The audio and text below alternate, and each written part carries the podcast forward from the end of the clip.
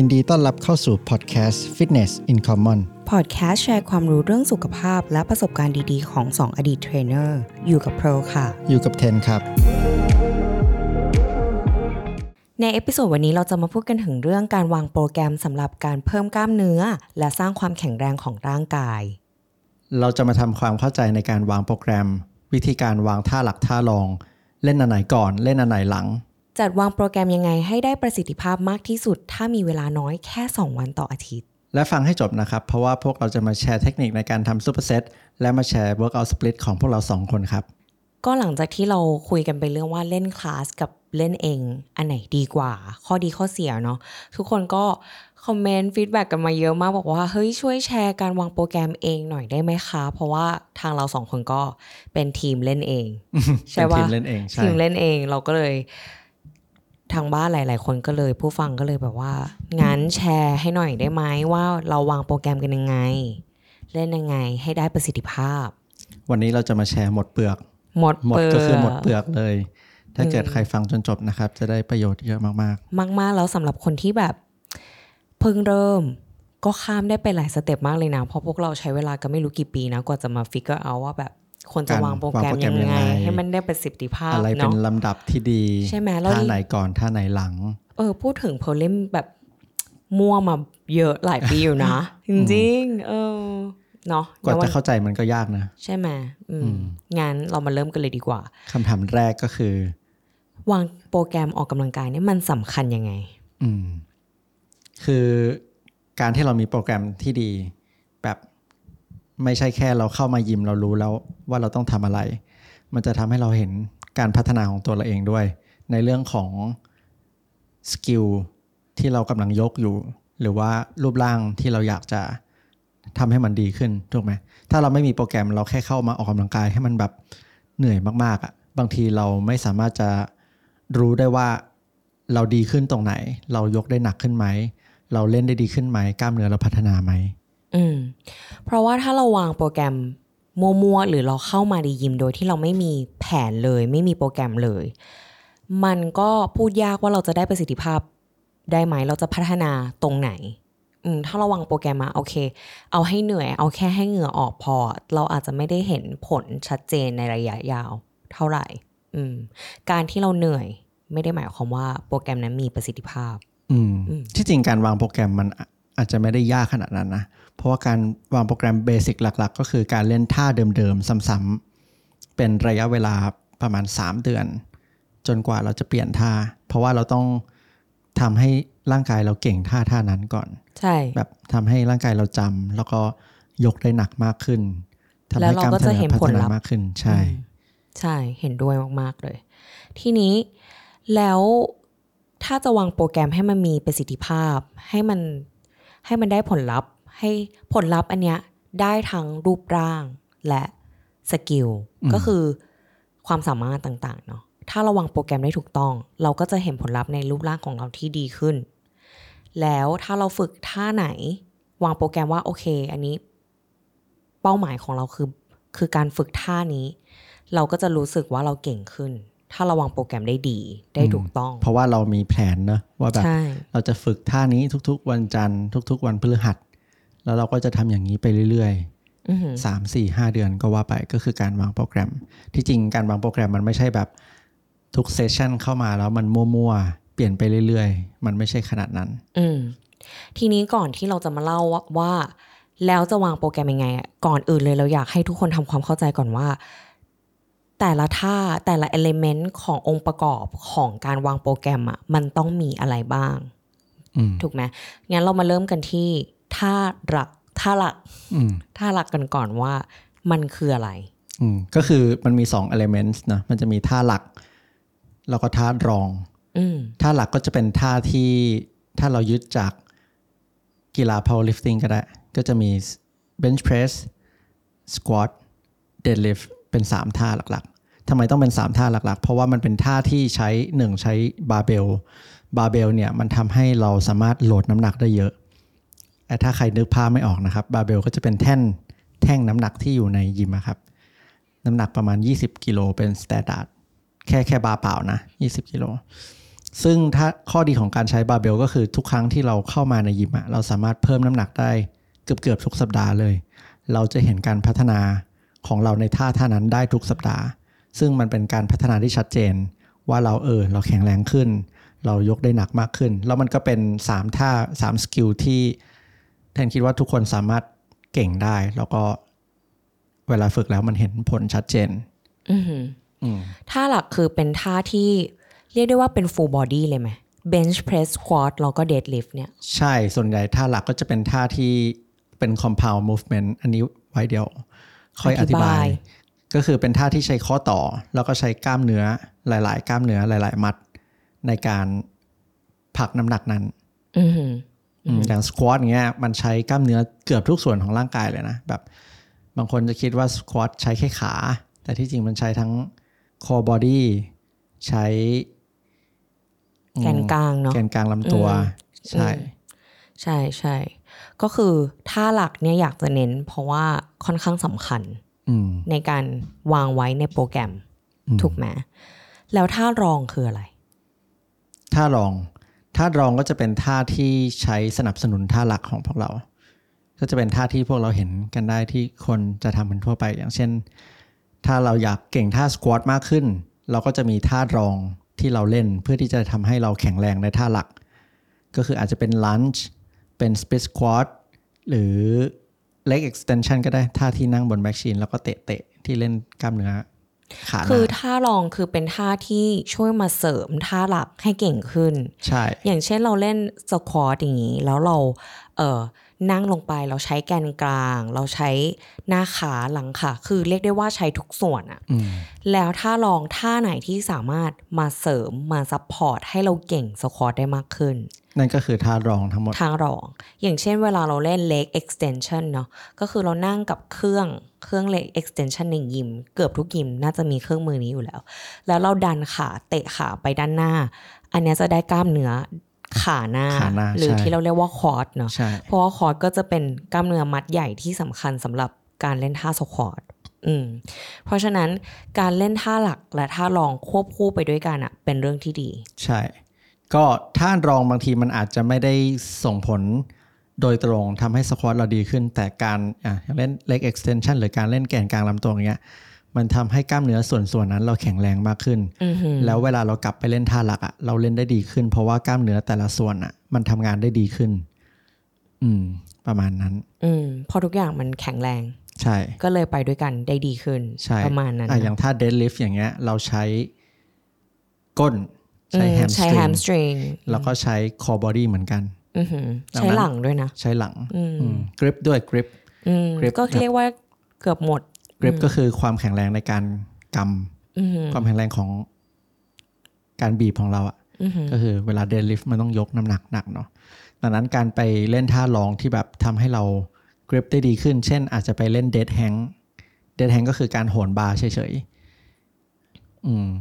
ถ้าใครนึกไม่ออกก็คือ ขึ้นไปคือที่จับาบร์บาร์แล้วก็เออโหนเหมือนตัวเปล่าเหมือนเราจะพูอัพแต่ว่าเราไม่ทำอะไรเราก็คือ hang ไว้อย่างนั้นโหนไว้เฉยใช่ๆแล้วก็ฝึกฝึกความแข็งแรงของการกำมือใช่เนาะอันนั้นก็ส่งผลให้เราเล่นท่า deadlift ได้หนักขึ้นได้เช่นกันอือหืออือหืออืมเห็นหรือด้วยการเล่นการเล่น plank อืมจะทำให้เรา deadlift ได้ดีขึ้นเหมือนกัน เพราะว่าเราฝึกแกนกลาง แกนกลางลำตัว อืมหรือว่าเล่นแฮมสตริงเคิลได้ไหม ก็ส่งผลอาจจะอ้อมๆ โดยการทำให้กล้ามเนื้อแฮมสตริงเรามีขนาดที่ใหญ่ขึ้น การที่มีกล้ามเนื้อขนาดที่ใหญ่ขึ้น มันก็มีโอกาสที่จะเพิ่มความแข็งแรงได้ดีขึ้น เอาเป็นว่าก็คือท่าที่เราพวกเราเพิ่งพูดมาเนี้ยก็คือเป็นท่ารองที่อาจจะช่วยเสริมท่าเดหดลักลิฟใช่อืมนั้นอีกทีนะครับท่าหลักถ้าใครจำไม่ได้ ก็มี squat bench bench press press deadlift deadlift แต่ก็ไม่จำเป็นต้องเล่นทุกท่าก็ได้นะ เราก็เลือกว่าเราชอบท่าไหน เราอยากเก่งท่าไหน อืม อะอย่างเทนตอนนี้เนี่ยเทนเล่นแค่ squat กับ deadlift deadlift อืมไม่ได้เล่น bench press เพราะส่วนตัวรู้สึกว่ามันเจ็บไหล่นิดนึงมันเป็นอ่าฮะท่าที่ค่อนข้างฝืนไหล่สำหรับบางคนอือหืออือหืออย่างผู้หญิงอย่างเงี้ยก็ไม่จำเป็นต้องเล่นท่า bench press เพราะ เพราะว่าผู้หญิงส่วนใหญ่ไม่ได้มีเป้าหมายที่อยากจะแบบช่วงบนแข็งแรง ส่วนใหญ่จะมีเป้าหมายที่แบบอยากก้นใหญ่ อยากจะช่วงล่างแข็งแรงมากกว่าอือหือแล้วก็บางคนก็กลัวช่วงบนใหญ่ใช่ไหมก็ไม่จำเป็นต้องเล่นก็ได้ ก็แบบ เอาท่าหลักเป็น squat กับ deadlift หรือถ้าอยากเล่นจริง ๆ อาจจะใช้ดัมเบลก็พอ ใช่ใช่เพราะว่าล่าสุดเพลเล่นเพลก็ดัมเบลไม่ได้หนักมาก อืม คือมันก็มันก็จะได้ส่วนเนี้ยเนาะกระชับอะไรเงี้ยแต่คือถ้าเป้าหมายเราไม่ได้แบบเน้นตรงนั้นก็ไม่จำเป็นขนาดนั้น ส่วนตัวเราก็เล่นแค่สควอตกับเดดลิฟเหมือนกันอืมอืมเพราะว่าสองท่าหลักเนี่ยก็เป็นท่าหลักที่มันค่อนข้างเยอะอยู่แล้วอะมันทำให้เราแข็งแรงได้เยอะระดับหนึ่งอยู่แล้วอืม เดดลิฟกับสควอตเนี่ยอืมตัวตัวเก่งเลยอืมเราชอบมากเดลิฟกับสควอตอืมนั่นแหละ แล้วคราวนี้มาทำความเข้าใจของเรื่องคอมเพลกับท่าไอโซเลชันอืมต่างกันยังไง คือตะกี้เราอธิบายไปแล้วเนอะว่าท่าหลักอะ่ะ จะเป็นท่าส่วนใหญ่ที่ใช้กล้ามเนื้อหลาย ๆ มัด ก็คือ compound movement compound movement ก็คือท่าที่ใช้กล้ามเนื้อหรือข้อต่อ ที่มากกว่า 2 ข้อต่อขึ้นไป หรือใช้กล้ามเนื้อหลายมัดอะลองนกยกตัวอย่างเช่น ถ้าเราเล่น bicep curl ก็คือแค่ยืนอยู่เฉยๆ แล้วก็จับดัมเบล แล้วก็ดึงขึ้นมาเพื่อจะเล่นหน้าแขน อย่างเงี้ยกี่ข้อต่อหนึ่งหนึ่งข้อต่อกล้ามเนื้อมัดเดียวก็คือ bicep ไบเซปใช่หรือว่า lateral raise ที่แบบเล่นไหลอะ่ะ เหมือนบินบินๆอะอือหือจับมือหรือจับดัมเบล front raise แล้วก็อือหือยกออกไปข้างอือหือๆ ก็คือเป็นกล้ามเนื้อมัดเดียวเป็นหัวไหล่อือหือใช้แต่ข้อถ้าต่อเดียว ใช่ใช้ข้อต่อเดียวอะแต่ถ้าเป็น split squat ที่แบบเอาขาพาดมานั่ง แล้วก็ squat ขาเดียว หรือว่าท่า lunge อย่างเงี้ยมันใช้หลายข้อต่ออืมใช้หลายมัดกล้ามเนื้อพอแค่เรา step ออกไปก็คือมีข้อต่อหนึ่งสใช้สะโพกละใช้เข่าอ่า อันนี้ก็คือมากกว่าหนึ่งข้อต่อ ใช่เนาะ ก็คือ compound movement อือหืออย่างนี้ถ้าเราทำสควอตมันก็หลายข้อต่อนะ ใช่ อืม มันจะโพกเข่าอืมข้อเท้านับไหมข้อเท้าได้อืมอืมก็เอาเป็นว่าอะไรที่มันแบบมากกว่าหนึ่งข้อต่อก็คือเป็นคอมเพลหมดเลยอืมโดยเฉพาะมือใหม่เงี้ยการเล่น compound movement น่ะดีมากๆ เพราะว่ามันจะสอนให้เราใช้กล้ามเนื้อหลาย ๆ มัดพร้อมกัน คือจะจะนอกจากจะทำให้เราแข็งแรงเร็วขึ้นด้วยแล้ว มันจะทำให้เราเห็นการพัฒนาที่เร็วขึ้น เพราะว่าเพร์ลน่าจะนึกออกนะ เวลาเราเล่นสควอตหนึ่งเซตหรือเล่นเดดลิฟต์หนึ่งเซตเนี่ย มันเหนื่อยนะ มันเหนื่อย เพราะว่าจริง ๆ มันใช้ระบบประสาทมันใช้กล้ามเนื้อหลายหลายมัดด้วยอะแล้วคือคือมันไม่ใช่แค่การออกแรงนะ คือเราต้องคิดด้วยนะว่าเป็นไหมเวลาก่อนออกกำลังกายเราจะแบบว่า mind to muscle ใช่ใช่ mind to muscle connection อะใช่ คำเนี้ยได้ยินมาหลายรอบมากแล้วคือมันจริงนะ เพราะเราก็ต้องคิดว่าเฮ้ยต้องเกร็งท้องหายใจให้ถูกต้องนะ วางก้นลงไปหลังห้ามงอห้ามงอ คือมันมีการคิดหลาย step อะใช่ แล้วกล้ามเนื้อก็ใช้การทำงานหลาย step เช่นกัน ซึ่งการฝึก compound สำคัญมาก ใช่อืมมันจะทำให้ heart rate เราสูงขึ้นมากแล้วเราก็ได้ฝึกกล้ามเนื้อหลายหลายมัดในเวลาเดียวกันๆกล้ามเนื้อหัวใจด้วย ใช่ใช่ใช่แต่ว่าเราเล่น isolation จริง ๆ ก็สำคัญ ใช่ แต่ว่าหลักๆสำหรับคนส่วนใหญ่แล้วอะอยากจะให้โฟกัสไปที่ compound movement มากกว่า โอเค เพราะว่ามันจะเห็นผลเร็วกว่า ประหยัดเวลากว่า แล้วก็แข็งแรงขึ้นเร็วกว่าเยอะอือหือบางคนแบบชอบไปโฟกัสที่ isolation movement ไง แบบอยากจะ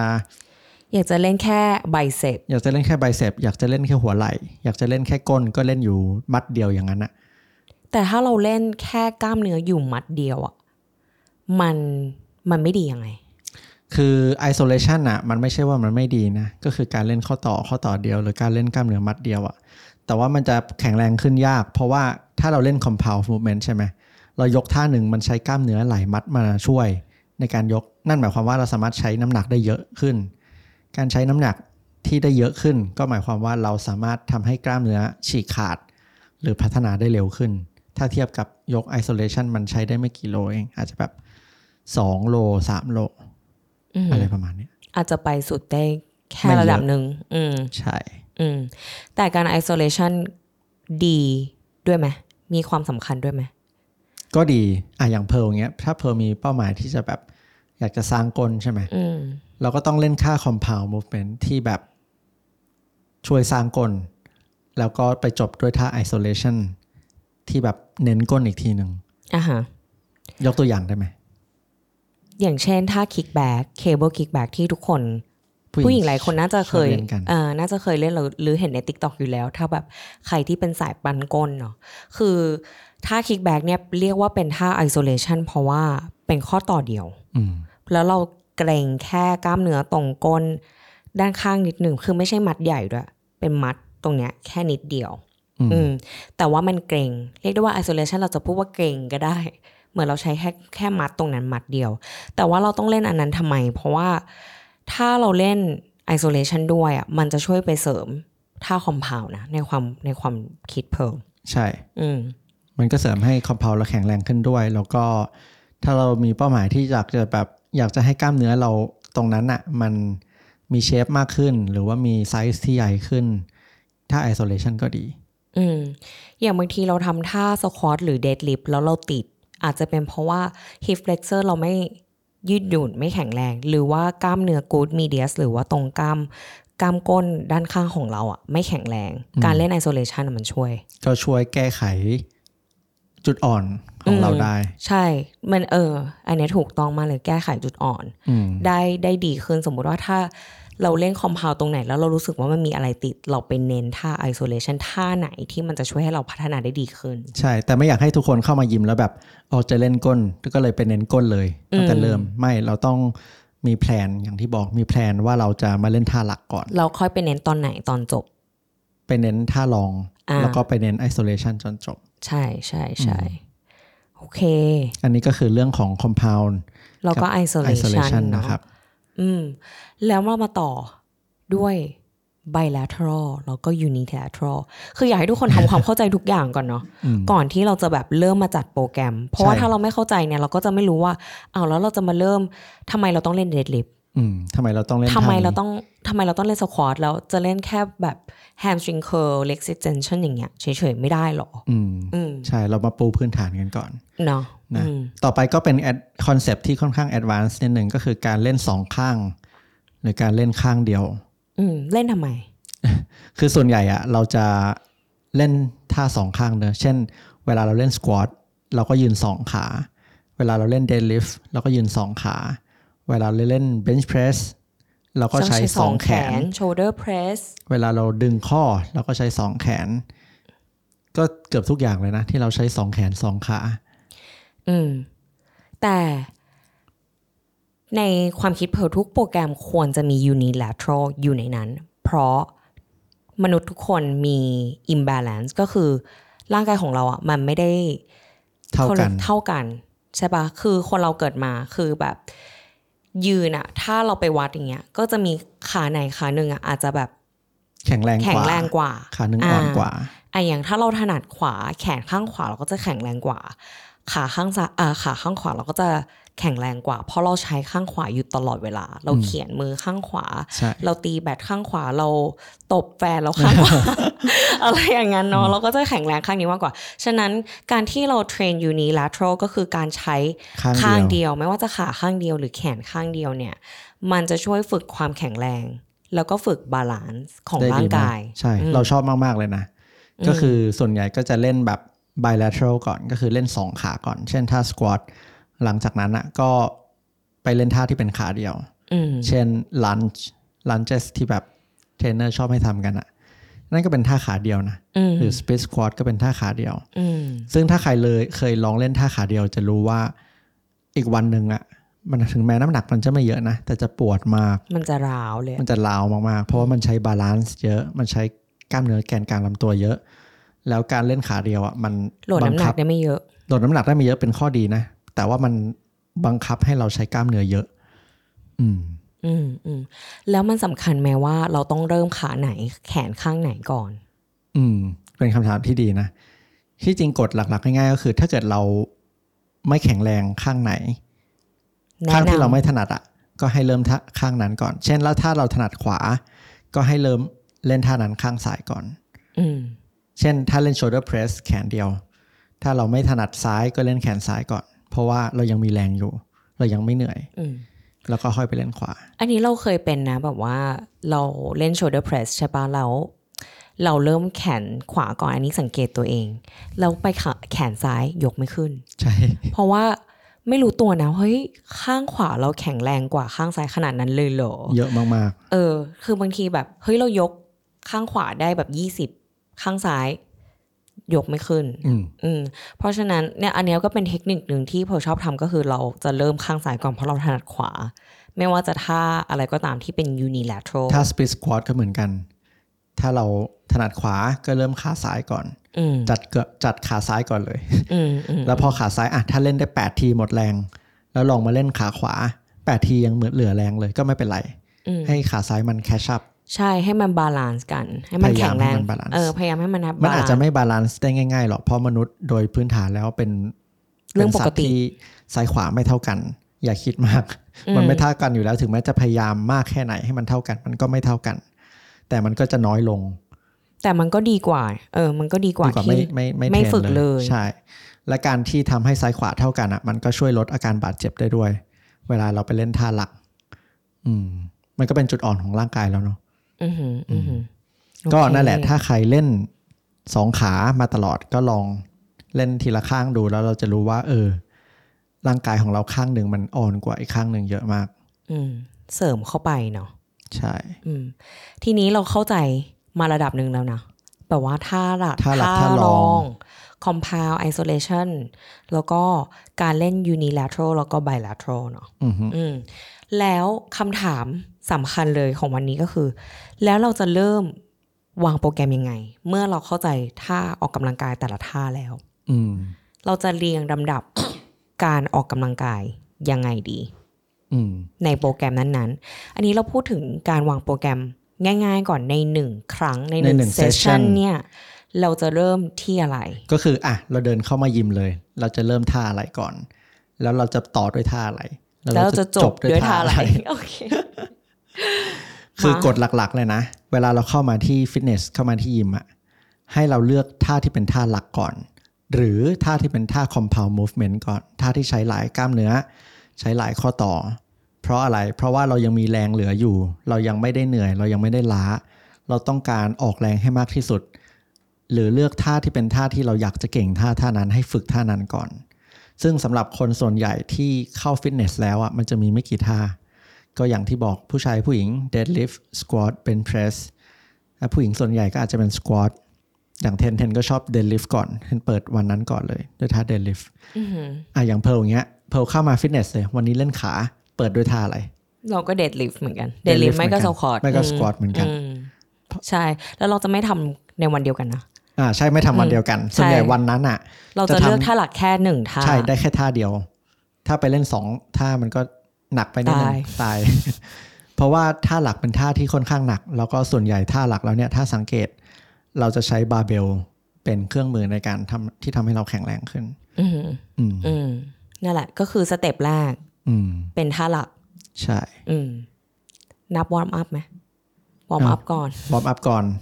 เออโอเคลืมอันนี้ เข้ามาฟิตเนสนะครับ warm up ให้ดีก่อนแล้วค่อยไปท่าหลัก ยืดอะไรให้เนอะเรียบร้อยนะเนาะป้องกันการบาดเจ็บ อืมอืมแล้วเราก็ไปต่อด้วย จบท่าค่ะหลักแล้วท่าหลักก็แล้วแต่เนาะแบบสามสี่ห้าเซตอะไรก็ว่าไปอืมฝึกจนจบ แล้วเราก็ไปท่ารองต่อ อืมอืมท่ารองอะไรบ้าง อะไรก็ได้เนาะที่ช่วยเสริมท่าหลักวันนั้นอืมถูกไหม หรือเป็นท่าที่ไม่ใช้ไม่ได้ไม่ได้หนักเท่าท่าหลักอะอืมอืมก็คือท่าที่ไม่ได้ใช้บาร์เบลส่วนใหญ่อืมอืมไม่ว่าจะเป็นดัมเบล machine bodyweightอืม split squat lunge เนาะ lunges แล้วก็ท่าอะไรที่เล่น step up คะเล่นแกนกลางลำตัวก็เป็นถือว่าเป็นท่ารองอืมอืมอะไรก็ได้ที่เสริม ใช่ ถ้าเป็นท่าหลังก็อาจจะเป็น dumbbell row หรือเป็นเคเบิลโรอืมอืมอืมหรือถ้าถ้าเป็นแบบช่วงบนอาจจะเป็นดันพื้นวิดพื้นก็ได้ดึงข้ออะไรประมาณนี้อืมแล้วสุดท้ายก็คือจบด้วย isolation ใช่ก็เป็นถ้าเราอยากจะเน้นกล้ามเนื้อตรงไหนให้มันให้มันแข็งใหญ่ขึ้นนิดนึงอืมให้มันอ่าดูดีขึ้นนิดนึง หรือว่าถ้ามันเป็นจุดด้อยมาก ๆ ก็เราก็ไปเน้น isolation ถ้ามีเวลาเหลืออืมอันนี้คือสำคัญนะเพ ราะว่าเราก็ไม่ได้มีเวลาที่จะอยู่ยิม